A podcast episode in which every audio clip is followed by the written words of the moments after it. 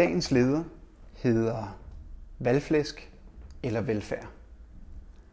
Skal man tro Mette Frederiksen, er der ikke grænser for, hvor meget Socialdemokratiet vil gøre for velfærden i Danmark.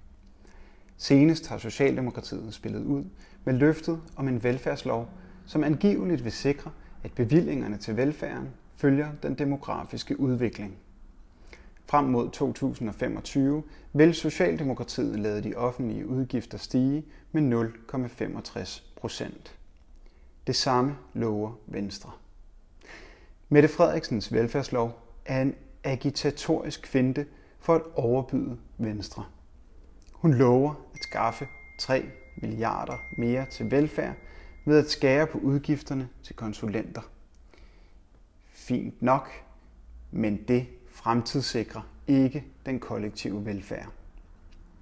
Hvis velfærden i landets kommuner og regioner skal genoprettes, skal stigningerne ligge på 2%.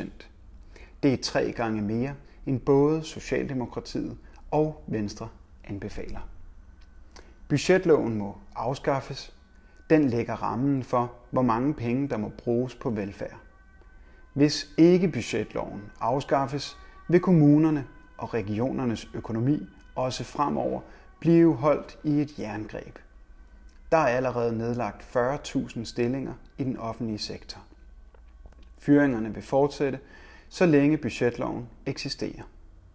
Det er bemærkelsesværdigt, at ikke en eneste journalist har for, for, forholdt Mette Frederiksen denne kendskærning.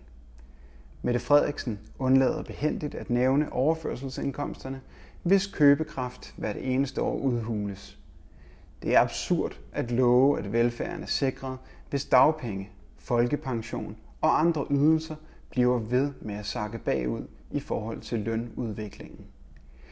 Den aktive fagbevægelse har påpeget dette i overvis. Og sidst, men ikke mindst, er spørgsmålet om den stigende pensionsalder. Socialdemokratiet afviser at opsige det såkaldte velfærdsforlig, som betyder, at pensionsalderen vil fortsætte med at stige og planlægger at hæve pensionsalderen igen allerede næste år.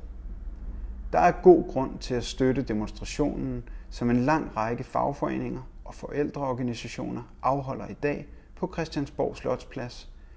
Den kollektive velfærd sikres ikke med et kryds på valgdagen.